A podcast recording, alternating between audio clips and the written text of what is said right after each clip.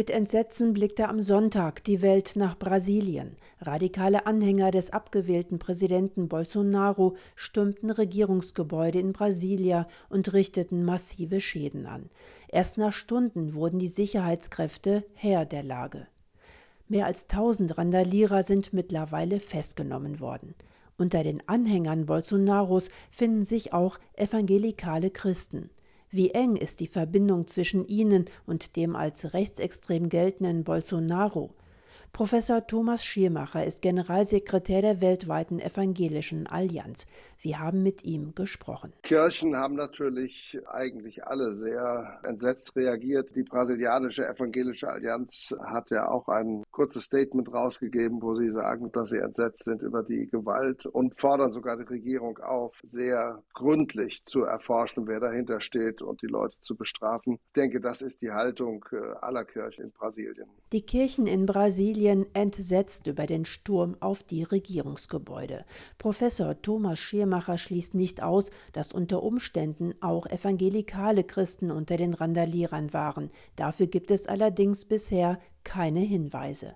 Fakt ist, nicht wenige Evangelikale haben den als rechtsextrem geltenden Jair Bolsonaro unterstützt im Wahlkampf und ihm ihre Stimme gegeben.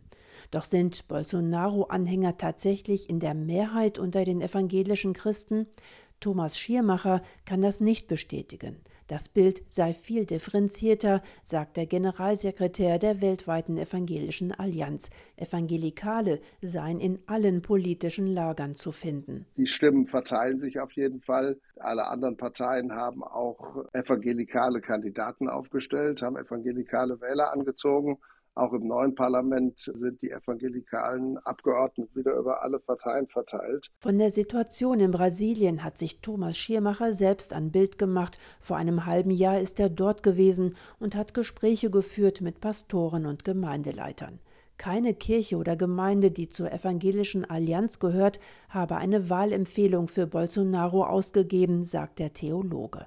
Offen unterstützt wurde er von der Assembly of God Victory in Christ, einer charismatischen Megakirche in Rio de Janeiro, die wegen extremer theologischer Ansichten nicht zur Allianz gehöre. Von den gewalttätigen Ausschreitungen im Regierungsviertel hat sich auch Jair Bolsonaro distanziert. Was Schirmacher jedoch besonders beunruhigt, die Ausschreitungen wurden offenbar unterstützt von Teilen der Sicherheitskräfte. Da eben nun auch die Sicherheitskräfte irgendwie in die Sache mitverwickelt sind, weil sie eben die Gebäude nicht wirklich beschützt haben und diese Sicherheitskräfte zum ja nicht alle in der letzten Regierungsperiode ernannt worden sind, haben wir ein viel grundlegenderes Problem, dass es zu viele Kräfte gibt, die eigentlich äh, mit der Demokratie in der gegenwärtigen Form nicht einverstanden sind. Das Land befinde sich in einem kulturgeschichtlichen Umbruch, sagt Schiermacher. Tausende verlassen die katholische Kirche, die Jahrhunderte das Land prägte und auch involviert war in politische und ökonomische Machtgefüge.